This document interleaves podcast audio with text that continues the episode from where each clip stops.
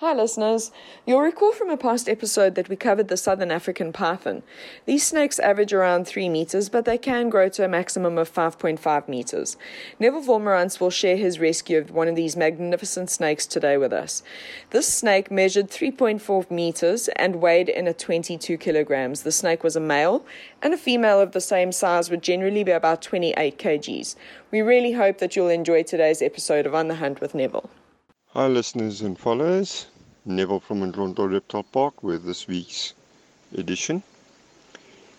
Yesterday we had quite an interesting day. We had I had a call from uh, office complex that was situated strangely enough almost in the bush, and um, they had a large Mozambique spitting cobra lurking in some undergrowth next to the office windows. So I packed up and off I went. Just before arriving there, I got a call from a newly developing eco estate in our area here.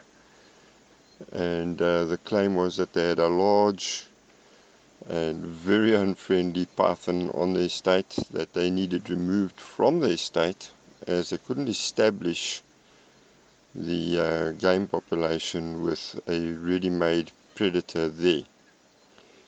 So, arriving at the Mozambique spitting cobra, only to find that he had moved off about 10 minutes before my arrival. I did a quick search, looked at the photos and the videos, and identified it as a large female that is heavily gravid, in other words, full of eggs. And so um, I did not want to leave it. I had a quick look around, but also knowing that my attention was urgently required at um, this python incident.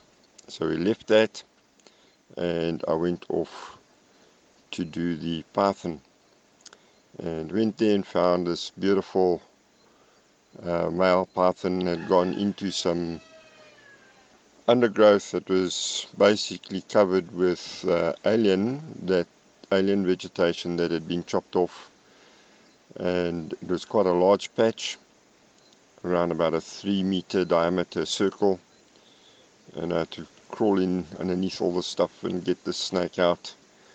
Uh, he was rather unfriendly but we got him out. And all is well that ends well. The python is now at Ndlonto it will be assessed.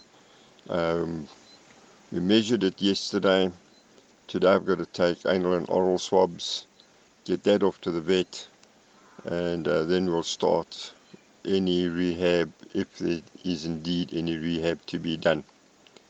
But um, yes, that's our tale from Ndlonto. Hope you guys have a fantastic weekend and an awesome week further. Thank you so much, Nev, and thank you once again to our faithful listeners for tuning in to join us in our snake related antics. Till next week, take care and be safe.